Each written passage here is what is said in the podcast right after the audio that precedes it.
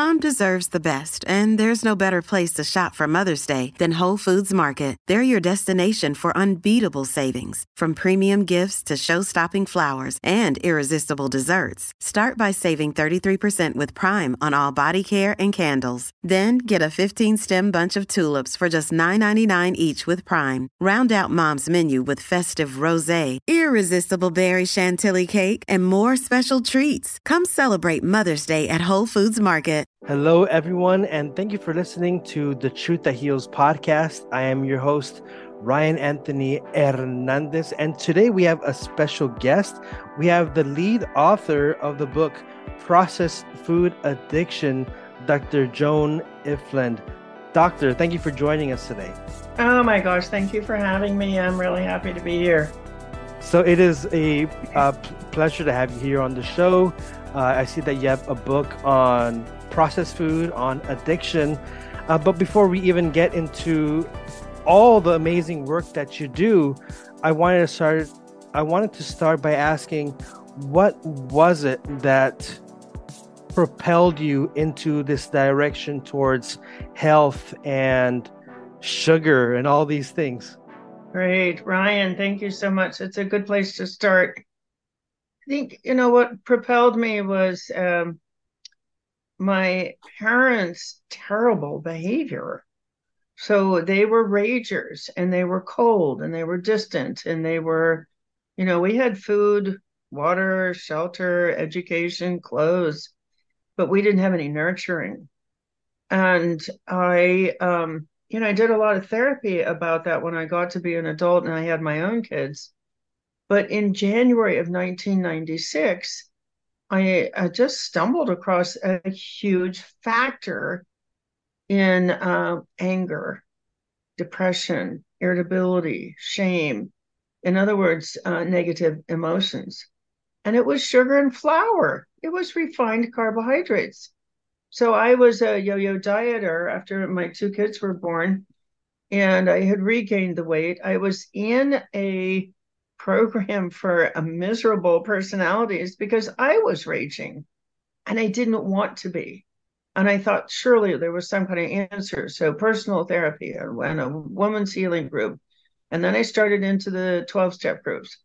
But a woman in my miserable personalities group uh, said to me one day, Why don't you also try food addicts in recovery? And what I heard was, Oh, you know, you're you need to lose weight because that's what people think diet weight. That's so much more than that. So um, by the I, I wasn't overweight at the time, but by the end of the year I was. So I went and got the book. I didn't read the book. I just turned to the food plan and it eliminated sugars and flours so uh, you know really amazing things started happening and right away like day four uh, the cravings the, the constant thinking about food went away. Like i didn't even know that was possible and i didn't know that cravings are not normal. Cravings are indication that there's hyperactive reward centers in your brain that are making you crazy. Cravings are not supposed to be there. We're supposed to be hungry you know periodically through the day as we run out of fuel. But we are not supposed to have cravings in our brains. So that was my first indication that something was up. Uh, the cravings went away on day four, you know, like right away. And the brain fog lifted and the fatigue lifted. And then uh, that week, even though I was eating a lot of food, I'd lost two pounds. And the next week, I noticed that my allergies were much better. I have a real allergy sufferer, like watering eyes and sneezing all the time and that a lifelong sinus infection had cleared up. But it was in the third week that I adopted this as a career, as a life mission. When I looked back, it was January 18th, 1996. And I looked back over those 18 days and I thought, huh, everybody in my family has been so good. I haven't had to yell at anybody. It's just like it hit me like a ton of bricks. It was about the food, I had started the support group. I did go there that Saturday. This is before the internet. And yes, people affirmed that getting off of sugars and flours correlates with being less irritable. And boy, in that moment, I just said, I got to tell everybody on the planet. So um, here I am 28 years later. We now have programs, we have the book. I have a PhD in, in addictive nutrition. And um, we are out there with the help of people like you, Ryan. Thank you. We are out there uh, letting people know that processed foods affect every cell in the body, including brain cells. Mm-hmm. And we have this enormous surge in mental distress. But people in the US are eating 73% of their food in processed foods, and it's crippling brain cell function. They cripple, processed foods cripple cell function in eight different ways. So the brain cells are either not firing, which can give things like, um, result in things like attention deficit and learning difficulties and poor problem solving, poor decision making, poor impulse control, and memory loss. That, all that is, is it's just frontal lobe cells that aren't firing. And they're not firing because the processed food industry is hyperactivating the craving centers and the stress centers in the midbrain, and that's where your blood flow is going. Simple. It's a mechanical problem. Well, I, I want to uh, pa- pause for a moment because there's uh, so much that you you brought to the table in in that statement.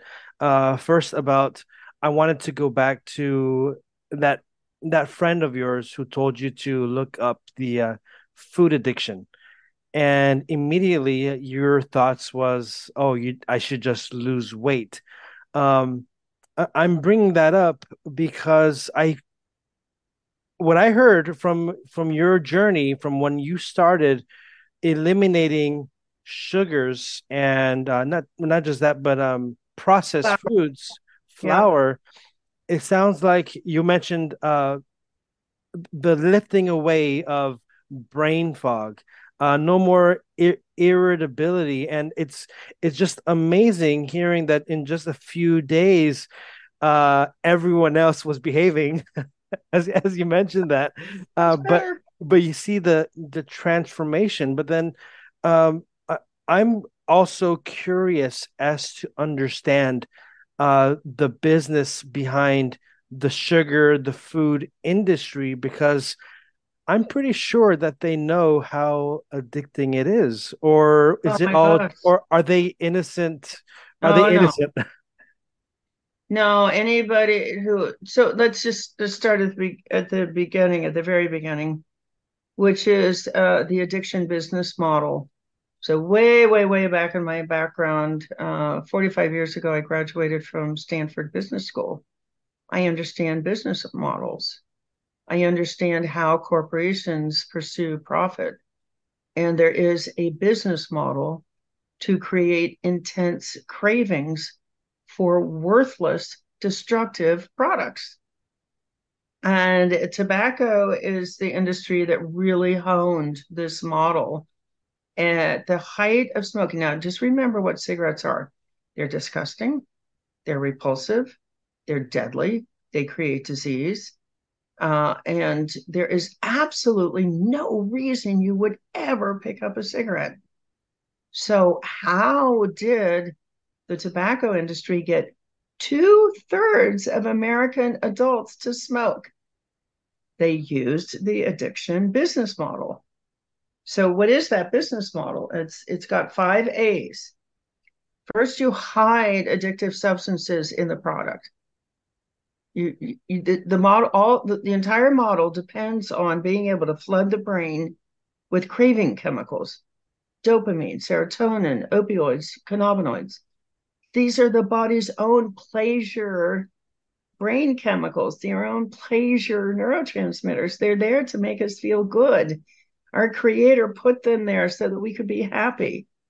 And what the addiction business model does is it hyperactivates those, they're called reward centers or pleasure centers, and it turns them into craving centers. So if you can get one of those centers to pump out a big flood of neurotransmitters, those neurotransmitters control behavior. So it's like a competition between the reward centers and the frontal lobe. The frontal lobe, if it can push out enough neurotransmitter, it's going to control that behavior center to do good things for yourself, to do rational things, to do healthy things for yourself. But if the food industry or the tobacco industry or the alcohol industry or the vaping industry or the cannabis industry, if they have taught the reward centers to put out floods of cravings for their products, then that center wins. It's a battle between these two centers, frontal lobe versus uh, craving centers. So if the industries can uh, can dominate the brain with cravings, then you are buying these horrible products against your will. You might hear your frontal lobe, no, no, no, we don't want to do that. But over here in the back, it's saying, oh, we love that and everybody, da, da, da, so we're going to do it too. So that A number one is you've got to hide the addictive substance in the product. For cigarettes, it's nicotine. For processed foods, it's sugar, fat, salt. For alcohol, you know, you sell these little low alcohol drinks, but they've got extra alcohol hidden in them to make them addictive. Uh, number two is you've got to make it very available. So when they were taking out the cigarette vending machines, they were putting in the snack and soda machines. You've got to be able to reach the product in order to satisfy that that craving. So you see the country blanketed by fast food outlets. You see gas stations being turned into uh, sugar, flour, salt outlets. You know, they're all they're drug den. I think of them as drug dens. Um, you just you see the these huge grocery stores and in workplaces, you see the invasion of processed foods into break rooms. That I know when I was working in a corporation in the early 1980s, there, there was no food in the break room. And now you go in and it's just piled everywhere. So it's got to be available. That's the second A. You got uh, hidden addictive substances in the product. It's now available. It's got to be affordable. So this is the big thing that happened in the, in 1980 is high fructose corn syrup came on the market.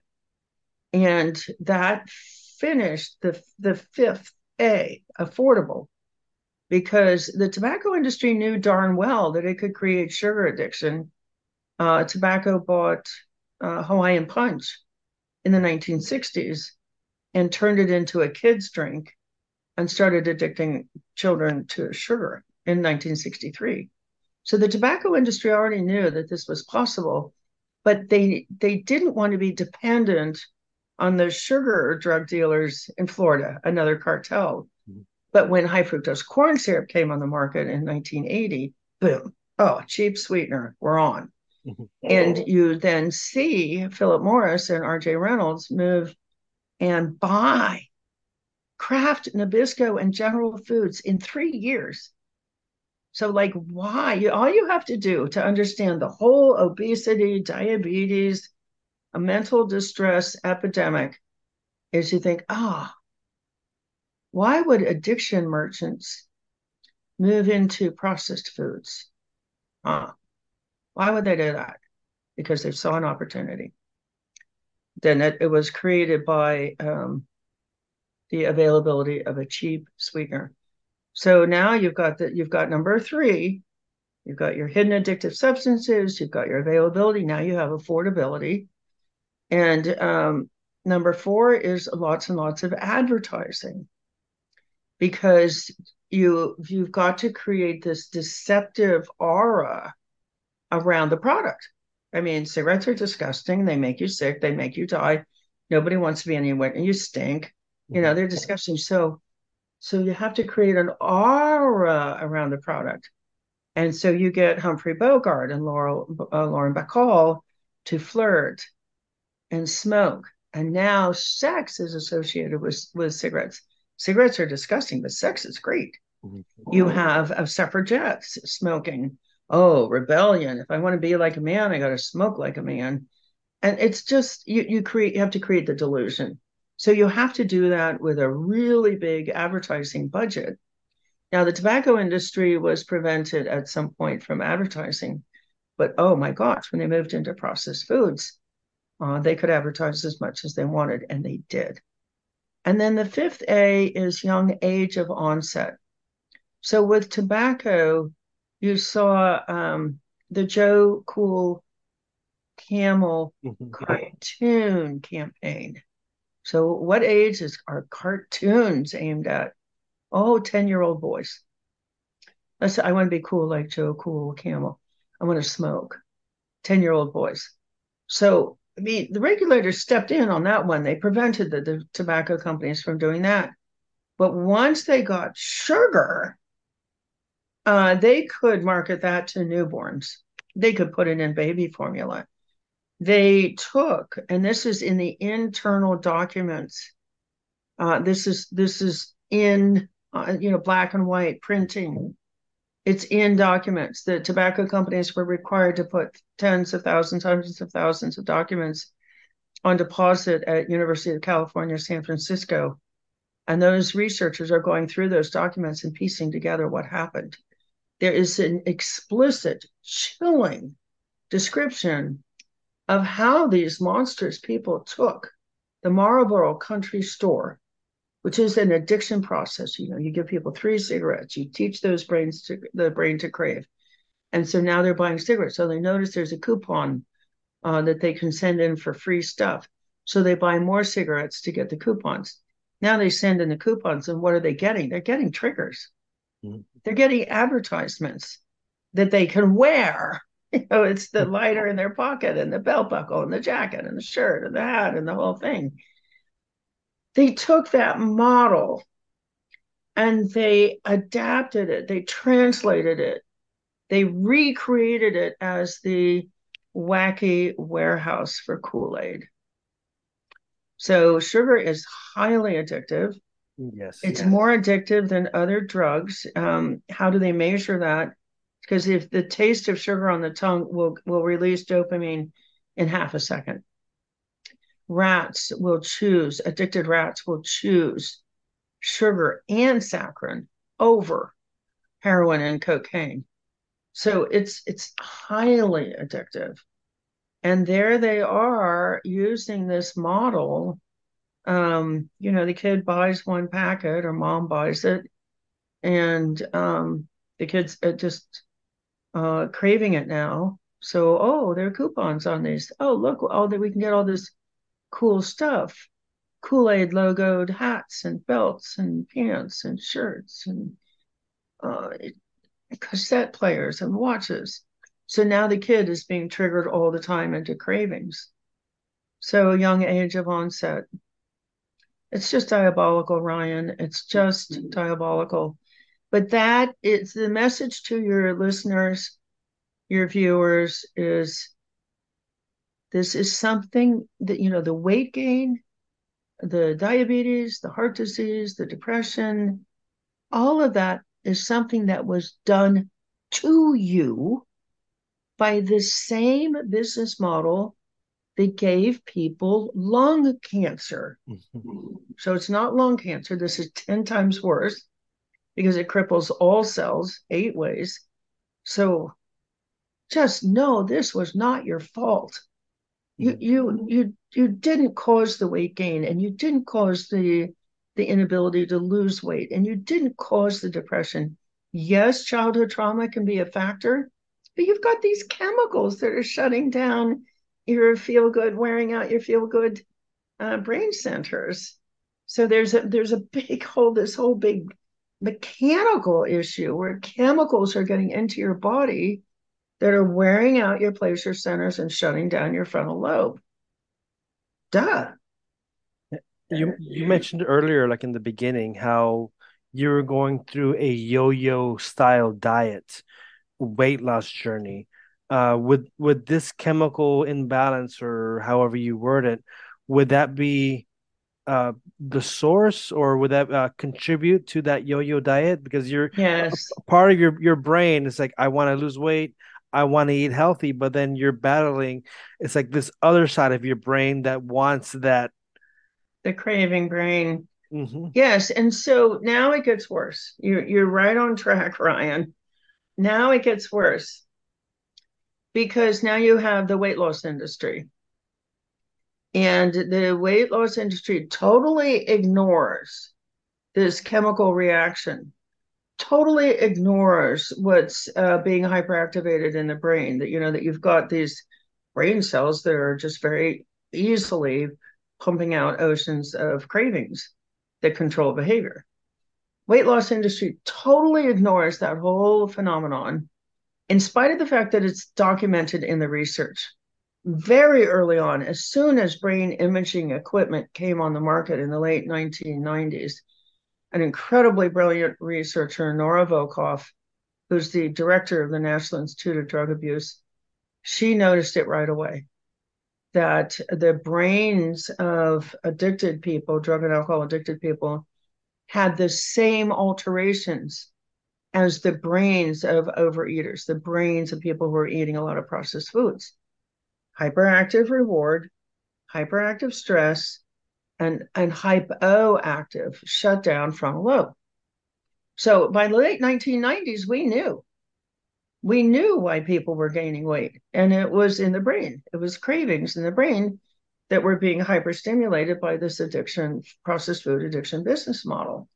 But did the weight loss industry pay any attention to that? Oh, no. No. Calories in, calories out. So all the medical community bought into this. Uh, just eat less. Well, when you don't eat enough food for a long period of time, your another part of the brain wakes up, and this is a dominant part of the brain, and it is the fear of famine brain. It is the part of the brain that is going to make sure that you don't die from famine. So, uh, you know, all throughout, um, you know, evolution, if you're an evolutionist, if you're a creationist, it's the same thing. This is an overlap. In creationism, there is also famines. So the whoever designed our brains built in this survival mechanism such that when there's a famine, the human ramps up their food seeking to survive. So, so th- this part of the brain, I mean, the brain doesn't understand dieting, doesn't mm-hmm. understand that there might be enough food, but you're not eating it. Um, it only understands, oh, we didn't get enough calories today, and we didn't get enough calories today, and we didn't get enough calories yesterday, and we and we and it's no, that now you have the craving brain hyperactivated, driving you crazy. And you have the fear of famine brain is now woken up. It's diabolical. Now you really feel crazy because you're thinking about food all the time. So that's what happened with dieting. Uh, right in front of us the whole time, there, uh, oh, yeah. So we do also have research showing that fasting and dieting precede eating disorders. Dieting and fasting precede binging. Well, to me, binging is just that fear of famine brain finally finding food. Mm-hmm. And now it's eat it, eat it all, eat it as fast as you can. Eat it before somebody else gets it because there's a famine going on. And eat it before uh, you know a predator looking for you, human, uh, finds you. So eat it really fast and then go and run and hide. That's a survival behavior in response to fear of famine. But the way our you know medical medical industry dominated culture perceives that is oh that's an eating disorder, binge eating disorder, and then that will lead to bulimia and anorexia. So this is over. I mean, most reasonable eating disorder, weight loss people will no longer recommend restricting calories. So, what we get re- results in, and we've got online programs um, around the world. We are around the world. The spread around the tobacco industry spread this around the world in 20 years. It's just incredible. First, address the cravings and learn how to avoid being triggered you've got to be aware that you're being bombarded by these industries with craving triggers, associative uh, reminders, like the belt buckle. but this is just a bombardment. We're, we're constantly in this haze of triggering messaging. So the first thing is to figure out where you're being triggered. Where are you being stressed? Because stress is a trigger for cravings. Cravings are actually a trigger for tra- a trigger for stress. Just tight little destructive dance going on back there. So we start at a very different place. We start at let's get those cravings calmed down, and um, and then you can start down the long list of craving foods. So you have uncraving foods, you know, regular unprocessed foods, and then you have processed craving foods. And just gradually, like you would stop smoking, you gradually stop using these foods. But you can't gradually stop using those foods until you've addressed the addiction business model and you've addressed okay it's not available in my home it's not available in my car it's um you know i'm not letting my brain be exposed to advertising or reminders or stress programming you know all those scary shows they're just there to activate cravings um you're you're looking at all the sources of loss of control and uh, what we have learned over the years is you can only do that in a community. Uh, if you're around people who are doing that, your brain's natural urge to fit in uh, mm-hmm. will just nicely and easily lead you to doing that. But if you're around eat, people who are eating processed foods, your brain will lead you to eat processed foods.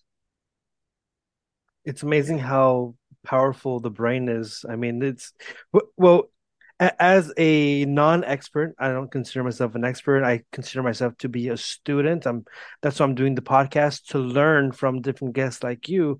Um, you know, my my first thoughts, you know, before this conversation was that uh, it is just uh, a habit to just grab the uh, processed food, the chips, uh, the cheese, you know, adding the cheese, having the nachos. It's just a bad habit.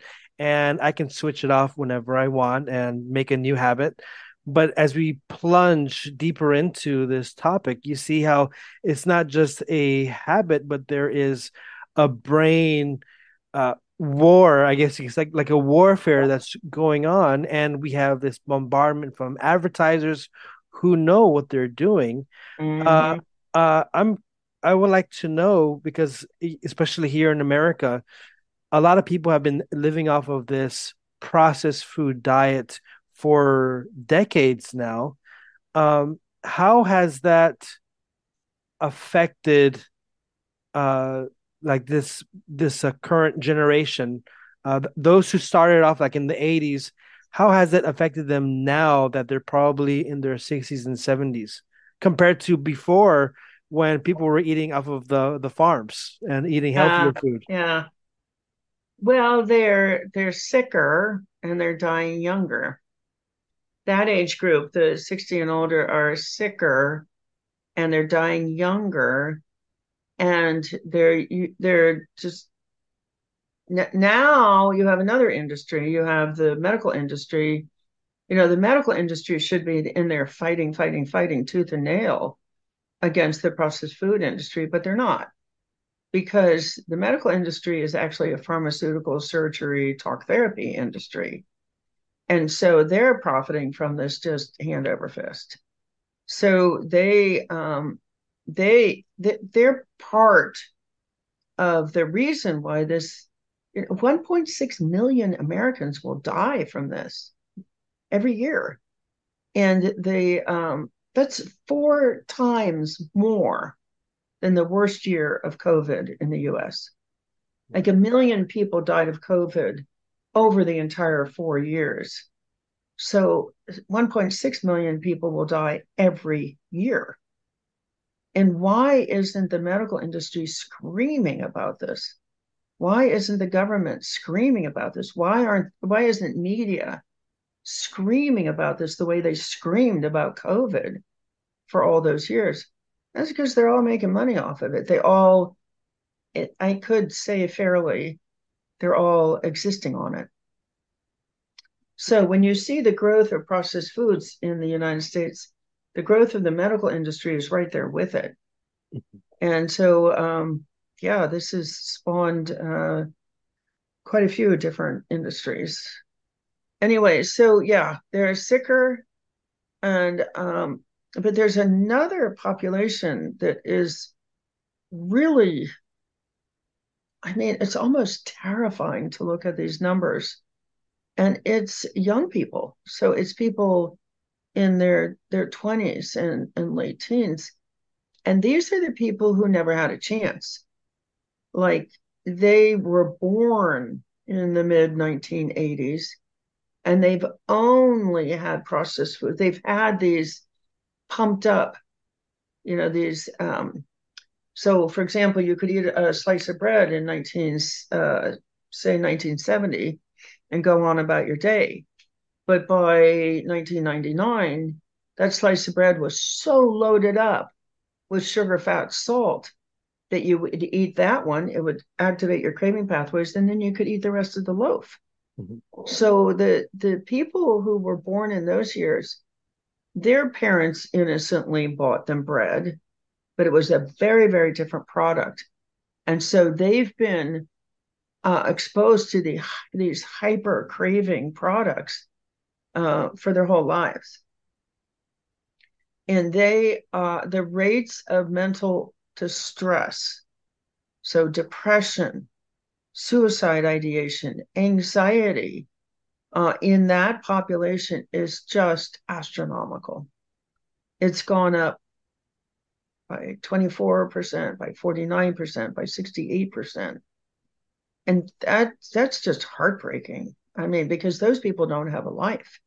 Mm-hmm. They don't, I mean, being a human is great. You just, you have lots of fun things to do, and there's all these creative ways to be engaged with life, and it's so rewarding and it's fulfilling. There are lots of people you can help, and you can connect and just be like really happy all the time if you don't have stress messaging and processed foods weighing down your brain. So a, a lot of these people will spend their entire lives without knowing the joy of being a human. Mm-hmm. It's um unfortunate how we see uh, well for the older generation we see um you know of course diabetes obesity uh heart conditions um could this even be because we're we're also discussing the connection of the brain with this addiction with sugar and processed foods as a person ages and they've been living off of uh, all of this uh, tox- toxicity uh, does it also affect the brain like with uh, dementia or is there a connection there?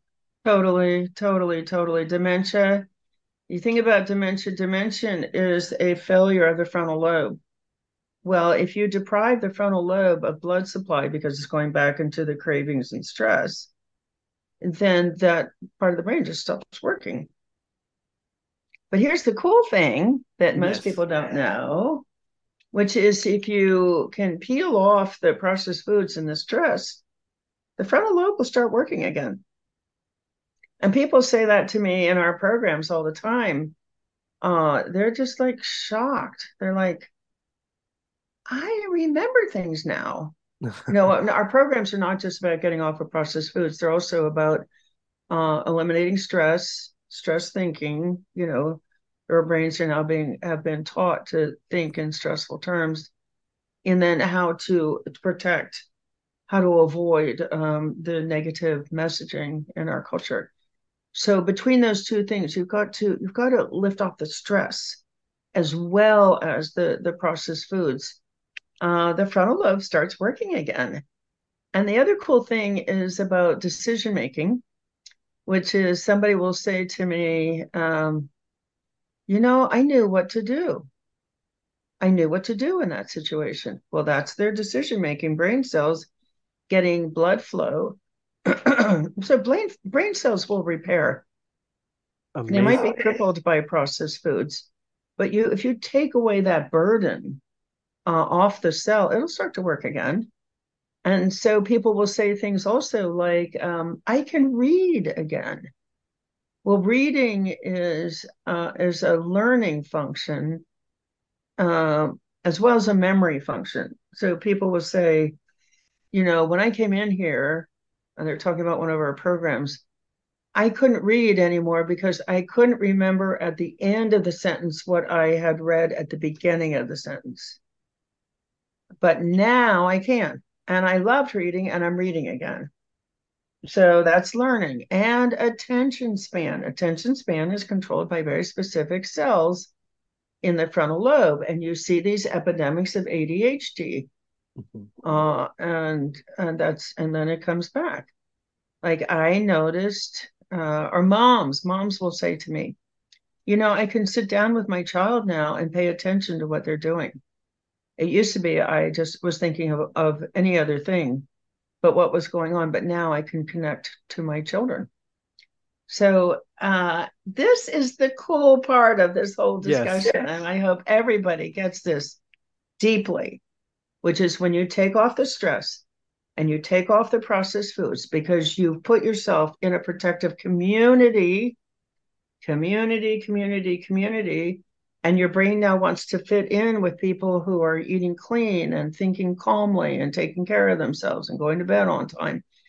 It, it, in that kind of a community, it's easy to do those self care things. But if you're in a community where people are staying up too late and they're not getting enough sleep and they're fighting all the time and they're eating processed foods and they're on lots of medications, your brain will will drag you over in that direction so that you fit in, so you have a place to belong. Your brain's very protective. It wants you to belong somewhere and be secure. And it will it will get you to belong to whatever the people are doing around you.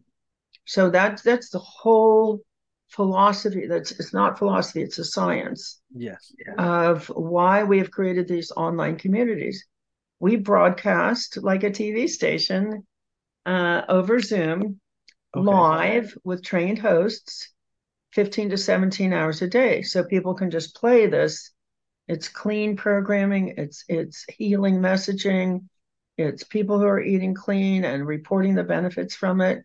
You just play it in the background while you're going on a lot about your life.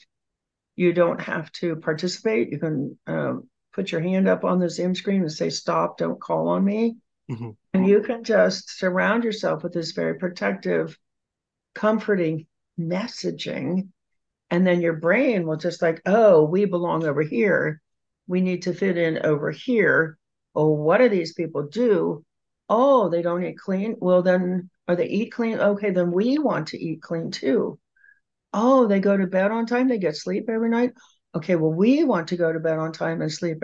You know, it's just, oh, they get movement. Oh, they go walking. Okay, well, then we'll go walking too. You're harnessing the dominant force in the brain to find a place to belong. And it works, just works. And it's easy and it's it's not expensive. And I like how you mentioned that it's a, a science how you know our brains do crave to fit in but you know once we're in that community depending on the community because there are some people who are as you mentioned you surround yourself with those who don't sleep on time who eat processed foods all the time and then you know you you automatic almost like automatically you go in that direction you follow that mm-hmm. same path yeah. um but now I want to focus on the healing because we've talked so much about and we're we're already we already are discussing that that healing journey. Uh, but uh, what I want to get to is, you know, we've spoken about the older generation, how they're all sick. We've spoken about the younger generation, how they're, excuse me, they're on their way to getting sick and maybe one yeah. day they'll be addicted to uh you know med- medications. Uh but what can people do to se- uh, sever that link with their addictions? And uh, do you have any resources uh, that you can share? Yes. Thank you ryan. So i have been in this now for 28 years.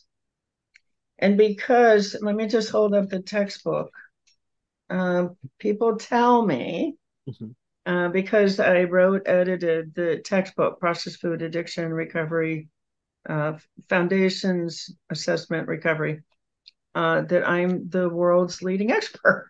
All right. okay. Okay, I'll do that. Um, yeah, but we have they're very, very specific things to do. Let me let me do the resources and then if somebody is just like, mm, no, not doing that, I can give you some places to start uh, on your own. I don't recommend doing this on your own because uh, 93% of Americans have a diagnosis of some kind. Uh, 84% of Americans are overweight or obese or severely obese. Americans are eating 73% of their food in processed foods. So the likelihood that you can find a place to belong, your brain's going to just drag you. We need to belong somewhere. I want you to belong. I want you to have that security of belonging somewhere the idea that you would be able to find a group of people, and you need at least five, that are doing these superb self care things, I don't think that's possible anymore. Maybe 20 years ago it was, but not now. So we've created that online. So let me tell you the, the resources that we have. We have a, a basic daily program. It's called the ARC, and um, that's where you get the 15 to 17 hours a day of Zoom. And it's science based, it's very friendly, it's soaked in compassion and respect and patience and understanding, and a lot of information about what happened to you, uh, why nothing else has worked, and why this does work. So when people know the why, when they know how their brain is going to be affected by something like, you know, not watching scary TV anymore. if you want to crave, just watch scary TV. And it just gets worse and worse every year. The, the, the TV programs get scarier and scarier. Okay. So you learn why when you watch scary TV, you have panic attacks and why and why you binge after watching uh, scary. You learn the why. So that is our that's like our TV station. It's like a TV station. And then we send out a, a daily email. So now your email reminds you of being strong and um, confident and skilled. We teach 152 skills. Uh, it takes a lot of skill to live very, very differently from the rest of the culture. Um, we send out a daily podcast. It's a recording of our daily conference call. These are all conversations, and humans learn from conversations. They learn from stories. That's what they really retain.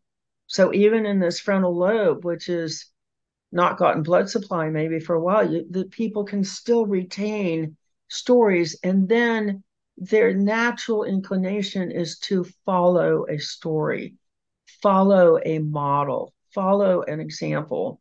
And that's how humans change behavior. That's how we and and that's what's that's the easiest thing to do. And when you get the hang of how easy it is to do these things then it becomes really fun and you're regaining your sanity and you feel secure because the things you're doing are working. And then you notice that you're saving lots of money. You're not spending money on these processed foods and you have enough energy maybe to go and get a little part-time job. And you're not spending money on over-the-counter pain medications because you're healthier.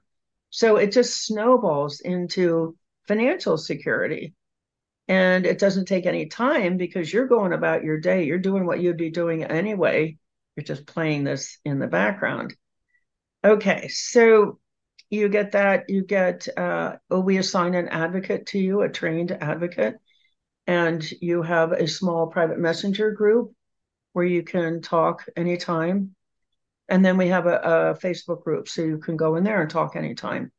And there are people awake in our community around the clock because when we started advertising this six years ago, people signed up from around the world. Oh, so we have uh, host hosting teams in Australia and China and Africa and Europe and all across uh, the Americas. So you might wake up during the middle of the night, you might be panicking, you might be thinking about binging, but you open up your Zoom screen and if you're in the US, there are the Australians, and then the South Africans, and then the the the Brits, and it's around comfort, it's around protection from a predatory culture. So that's our basic daily program. Ryan, we charge $59 a month for that. You get all of that for $59 a month. We do recommend looking at two advanced programs. We have um, the uh, empowerment fast track. It's a worksheet, and you actually get very specific skills from that faster than if you're just um, hanging out in the ARC. And we have um, advocate training. So health professionals are just so frustrated and they're burning out because they're not effective because they don't have the cravings recovery training. So we have training for professionals and we have training for just you know ordinary people who want to help the next person. So that's our advocate training. And this I'm so excited about, Ryan. This is a piece that we haven't talked about at all, which is the, the medical industry has positioned itself as we are it. And if we can't fix it, it's incurable. Mm-hmm. Well, that's just another business model. That that's just suppressed competition. It, they I, I saw this incredible statement. This book was called Healthy No Matter What, written by a World Health Organization doctor and he said the medical industry has about 10% of the healing options. They've got pharmaceuticals, they've got surgery, they've got testing, they've got talk therapy, they've got physical therapy. It's about 10% of what's available out there. But when the pharmaceutical industry started, they looked at the other 90% and they said, oh, we have to suppress that because that's competition for pharmaceuticals. So we have a whole new community this year called the Remission Community, uh, remissionoptimistic.com, where we're we're incorporating the other 90%. It's breath work, it's visualization, it's meditation, it's tapping, it's um, hot cold therapy, it's sound healing. All of those things work. Mm-hmm. But uh, because we live in the medical industry culture we live in, uh, people don't turn towards them. And it's not normal. So when you're in a small group, it's a smaller group. Um, and everybody is doing this and getting results from all these other, there are dozens of them. Um, then they use them and they can make incurable diseases, chronic conditions. You know, your doctor says, oh, you have to live with this pain, or uh, this is not going away or you have to take this medication for the rest of your life. We're observing that that is not true.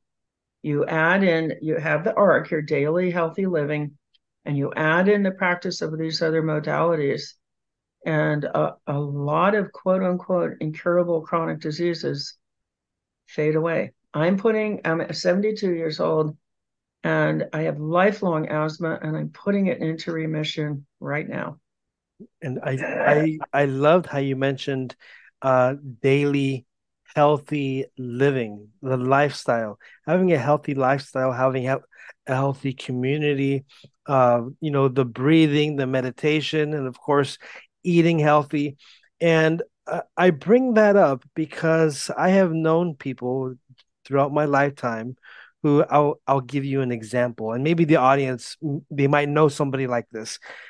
I knew somebody who was uh, telling me, "Oh my gosh, Ryan, I need I need medicine. Medicine. I think I have diarrhea." Okay, and then thirty minutes later, it was, you know, I think I need medication for constipation, and so uh-huh. and so I'm I'm bringing that up because I you know, I don't want to, you know, blame doctors, you know, all of them. I mean, but I think that there are some who really see the profit from not opening the minds of, you know, the patients to have a healthier lifestyle because of course, if there is a medical condition, you know, you give them the medicine and then sometimes with the medicine there's going to be a side effect. What do you do with the side effect? Here's the next here's the next pill, here's the next one and then the next thing you know uh, I'm I'm seeing people around me who have you know they're taking ten or more you know cocktails of different medications. Yeah, yeah. And, and Ryan, I would just say I, I just love yes, that they're trained that way. of course. So they're not making decisions on their own. They're trained. They, they've got a license clamped down on top of them. My own daughter is an MD. Oh, I saw this happen to her. And so these are good people who've gotten training and they've gotten good training. They've just had the, um, you know, they've been a little gaslighted about uh, the position, you know, the the context, the the proper place for their training. They're pro- it's it's proper. Like I was in the ER over the weekend getting an X-ray. Because I got a pain in my side. I uh, I use Western medicine, but it's got to be in its proper context. It's good for this, this, this, this, and this, and for everything else, lifestyle and chronic disease. You got to go and do all these other modalities and live in a healthy community. And they don't have that piece. But these are good people. Doctors Yeah, are good they're- people. they're necessary. They save lives. It's just Absolutely. it's just that you know you can see when uh you know like the example that I gave you where you know those Mhm. who aren't experts uh they think that everything needs uh a band-aid a, a medication for everything medica- that's all they've got. That's what they're trained in. where you know the, the lifestyle change and you know the healing journey uh, as, as you said er, in the very beginning how just those eight first 18 days you already experienced that removal of brain fog that uh, lesser irritability and uh, now that we start uh, wrapping things up because this has been a great um, this has been a great podcast uh, but now for the audience uh, do you have a website where they can find Yes. you? And uh, Step one, step one, step one, go to uh, Food Addiction Reset and take the self quiz. It's the 11 signs of, um, I don't like calling it an addiction. It's really a cravings disorder. So uh, you can find out if, like, you've got all these diagnoses all these years, but maybe you just have intense cravings. Maybe you're a victim of the uh, processed food industry. I mean, the, these are neurologists, these are scientists who have done this to you. It's not your fault. so you hear that, audience? Go check out uh, Food Addiction uh, Reset, and also go check out the book uh, Processed Food Addiction. Uh, buy a copy for yourself, and if you know somebody who might want to get it and they can't afford it, uh, maybe do an act of charity and help them out uh, because I think it's it's so great uh, for people to be educated and. As you said earlier, you know, Western medication, you know, it has its place. It has Uh, it's it's essential, but It, it- but It's it's, good to have. It's good to have uh, a whole, you know, vision to to go towards healing. Not not I mean the medicine is great, go for it, it. but you got to help yourself too. And you know, for me, you know, having you as a guest on the show has also been uh, very uh, brain. It's really you know, uh, it's opened up my brain, opened up my mind uh, to the reality of cravings, and I'm so happy that you've been on the show. Thanks for Um, having me, Ryan. I appreciate you. So Also, thank you. go to Remission Optimistic if you have multiple diagnoses. You know, get these other modalities into your life at Remission Optimistic, and there's another quiz there. Okay, and I'll add, I'll add that to the show notes so that the uh, listeners can follow and they can check out your work. And again, thank you so much. Thank you, Ryan. Take care.